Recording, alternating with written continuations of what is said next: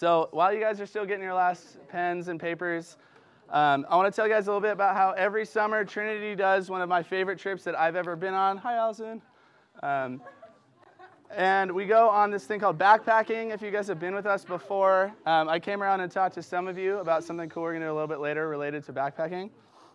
But basically, what we do is we fill backpacks with a bunch of stuff and like a few things of clothing, and you drive in these vans all the way out through Fresno. And if you've ever been to Fresno, you know that's not like the world's nicest place. Um, but all of a sudden, you drive out past Fresno, and you're like, wow, there's beautiful wilderness right here. This is amazing. And if you've been with us on backpacking or not, what we do uh, kind of the first night is either your team will sleep at the trailhead or you'll hike in a ways and then kind of sleep to the side of the trail for the first night. And if you've happened to have been a freshman or a sophomore when you've gone backpacking, maybe you'd realize that when you got with your team, you're kind of with your friends while you're on the drive and stuff, but then you get with your teammates and you realize maybe you know one or two people on the team.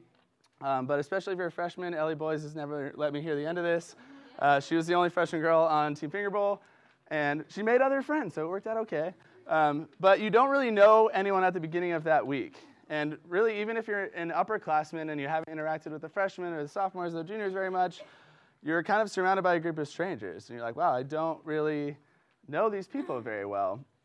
And so you wouldn't be ready the first day of backpacking to go on these crazy hikes where you kind of need to count on each other and know what you're doing and know who the people on your team are. So that's why you kind of ease into backpacking with things like you hang around the campfire, you play Mafia, you tell stories about your lives so you get to know each other better. You play Dutch Blitz, and then you almost become not friends because of Dutch Blitz, but then you become better friends afterwards. Um, and that's how this process of kind of getting to know your team at backpacking.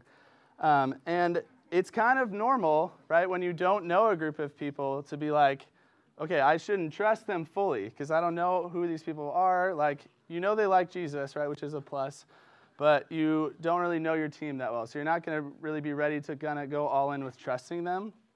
And that's normal because uh, I don't have the relationship books in here right now, but if you've had yours and you've looked at it, that's cool. If not, that's also okay.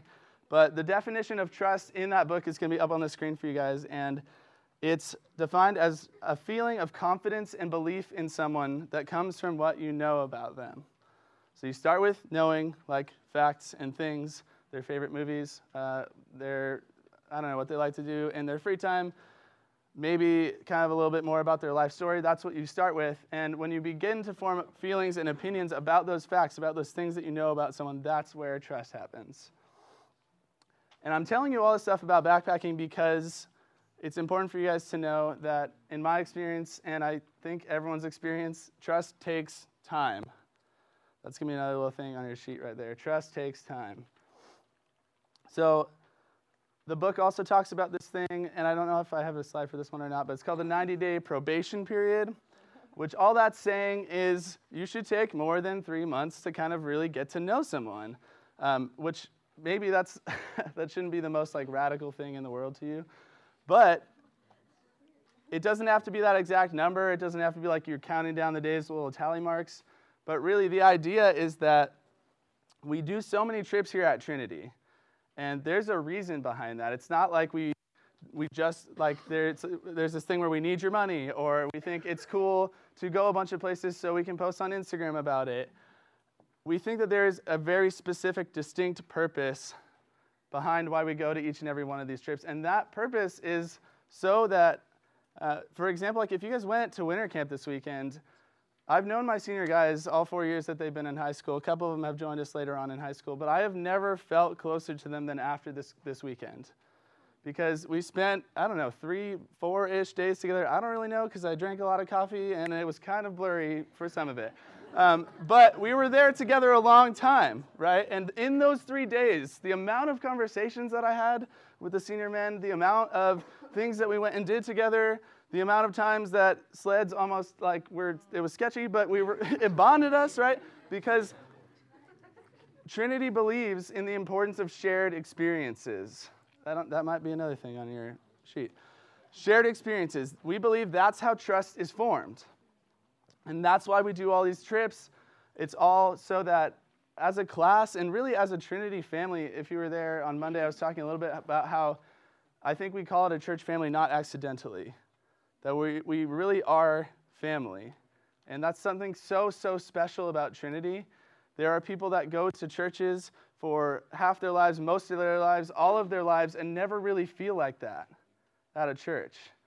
And I don't know if you guys realize how blessed you are because of what you have here. And if you're newer, if you're coming into this, I hope that's what you find here because I really believe that's what we're about. And so that's kind of one of the main ways that we see trust being built. And we're going to read a story from the Gospel of Matthew. It's in chapter 14. We'll be starting in verse 25. So if you guys have that, we're going to read it. And it's about how Peter and Jesus had a, a relationship going on. They knew each other, they'd been doing stuff together for a while, they'd been traveling.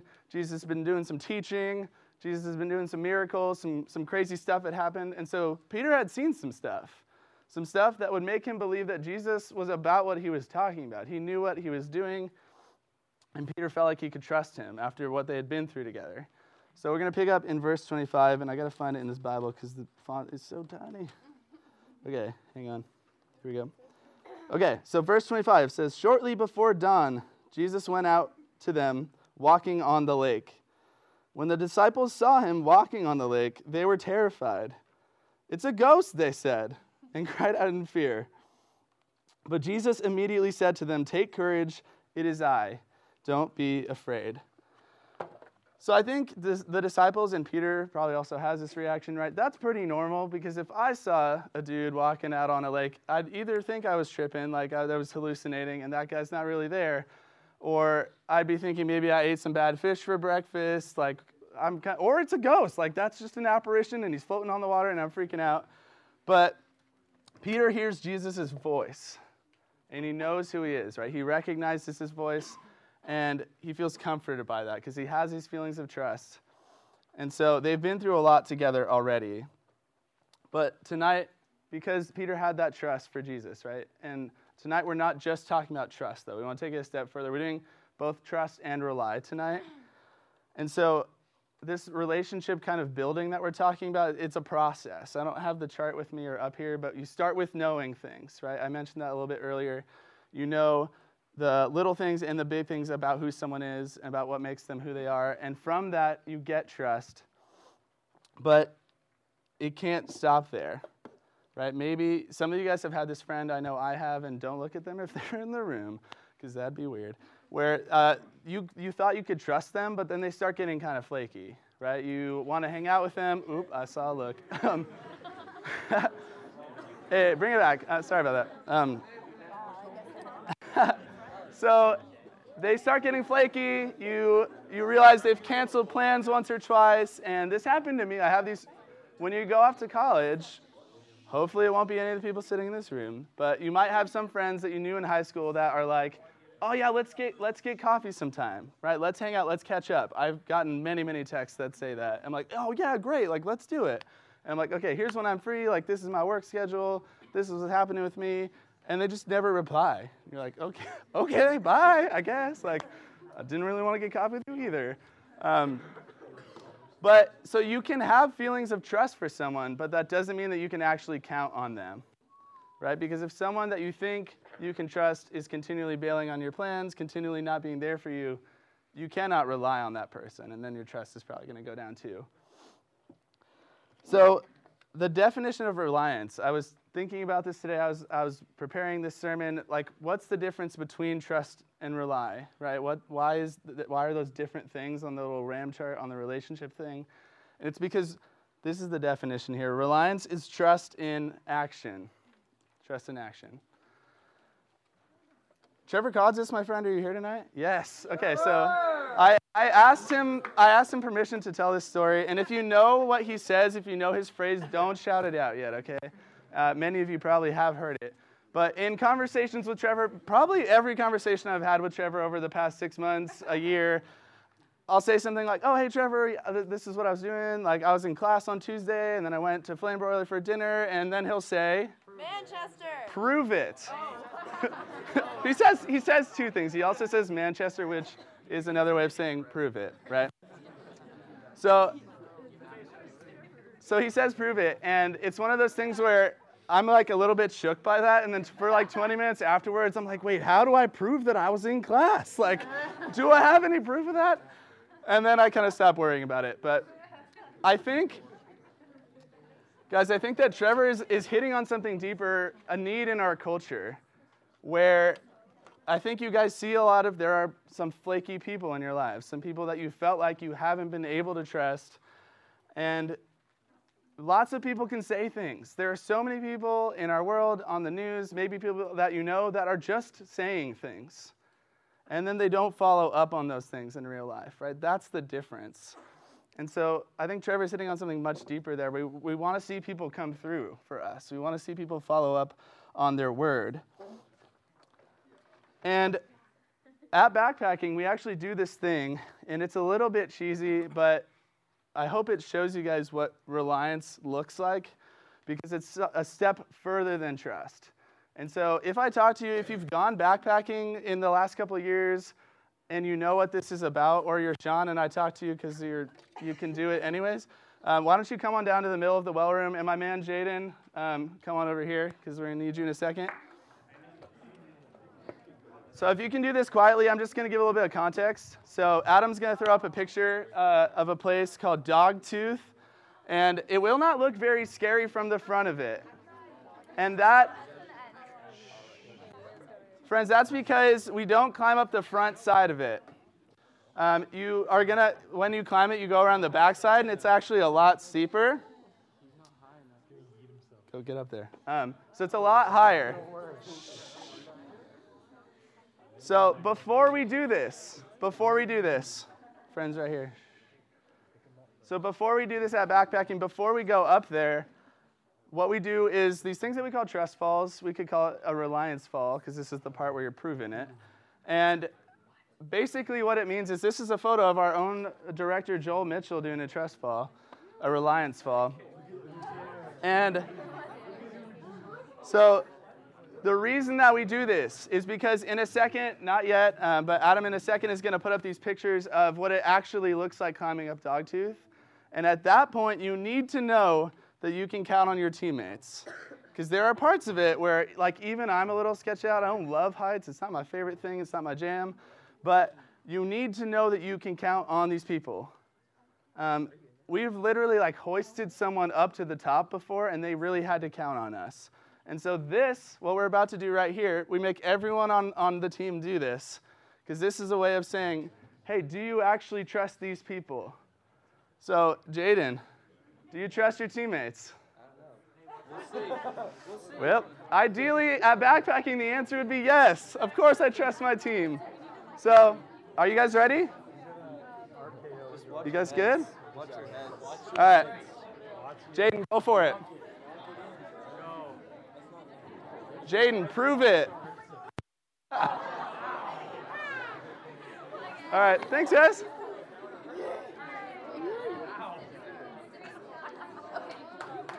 Give it a, a, hand for our friends. Thanks for your help.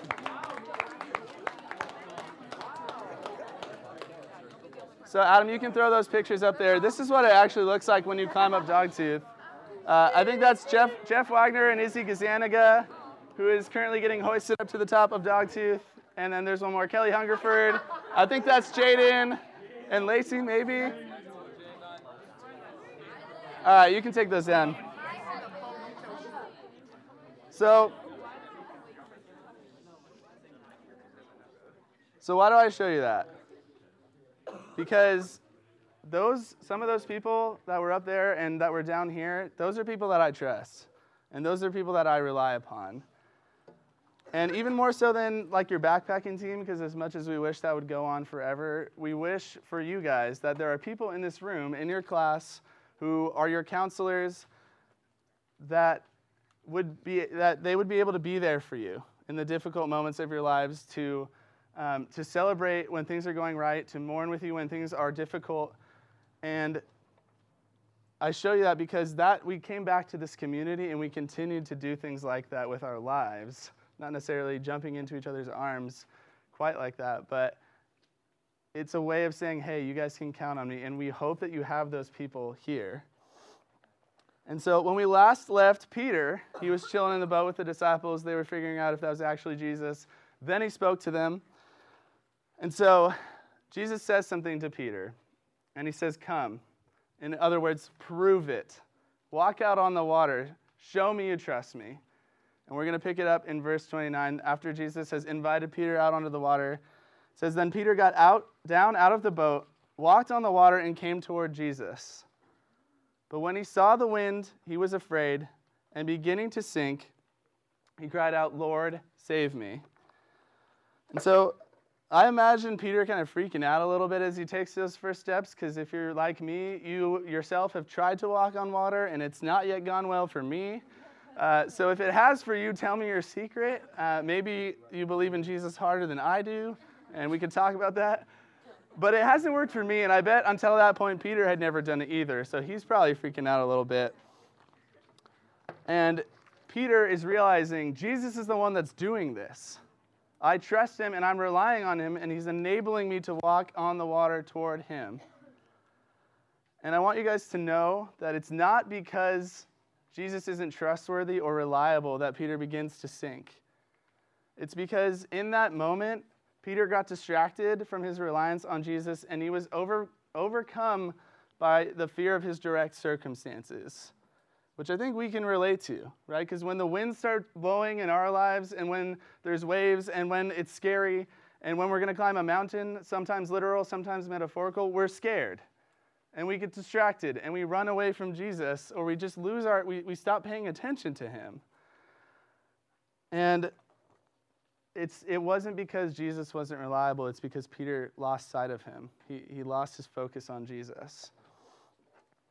And another thing that's important that I need you guys to hear from tonight is this don't rely on others to the extent that you rely on God. Because Peter's counting on God to help him walk on water there, right? But I've seen this happen often, and it is a tendency to happen in romantic relationships, but I think it can happen in friendships and other relationships in your lives too, where we confuse other people for the role that God is meant to play in our lives. And often that's because we can tangibly, we can tangibly, excuse me, we can see those people, we can talk to them. And they're more real to us in that sense. But they listen to our deepest concerns, our problems, and our thoughts and I don't think that's bad. I think that's actually really good. That's healthy. But it becomes dangerous when we place the weight of expectation on someone to fix all of our problems, to pay attention to us every waking moment of every day. And I've just seen that become so unhealthy in a lot of people's relationships. And I don't know if you guys have seen any relationships like this that have worked out, but in my experience, whether that was my own relationships, because I, I was guilty of doing that in the past, or um, you've just seen, I've seen other people in my life, and maybe you guys have in yours, where the, the weight of expectation, the weight that that person is putting on someone else, they just can't carry that weight for forever. Because that kind of weight and that kind of expectation and that kind of trust and that kind of reliance is ultimately meant for God. And there's good news tonight, right? That's why we call it the gospel. And it's because we have a God who knows us more intimately and more deeply than we know ourselves. I would encourage you guys to read Psalm 139 if you have questions about how God knows us and, and the depth to which He knows us. We have a God who is more trustworthy than any dating partner could ever be. And we have a God who came through for us when it counted the most, when it was most costly to Him, when it would have been the easiest for Him to bail on us to not get back to us, to leave us on red, but he showed up, right? We know that we can count on him because he was there for us when it was most costly for him. So Jesus is never going to stand you up and he's never going to let you down. That's not what I was going for, but that was on accident. So, we can't leave Peter drowning in the water, right? He's drowning in the water when we left him in, in the passage last. And so he's sinking, and maybe he feels like a lot of us do, where we've lost sight of Jesus and we give into this temptation to think that either Jesus wasn't there for us in the first place and we are making all that up, or we think that Jesus is just letting us drown, and for some reason, that's what he wants to happen to us. And neither one of those, excuse me, neither one of those things is the case. And so, in verse 31, let's uh, let's see how the story ends here. It says, immediately Jesus reached out his hand and caught him.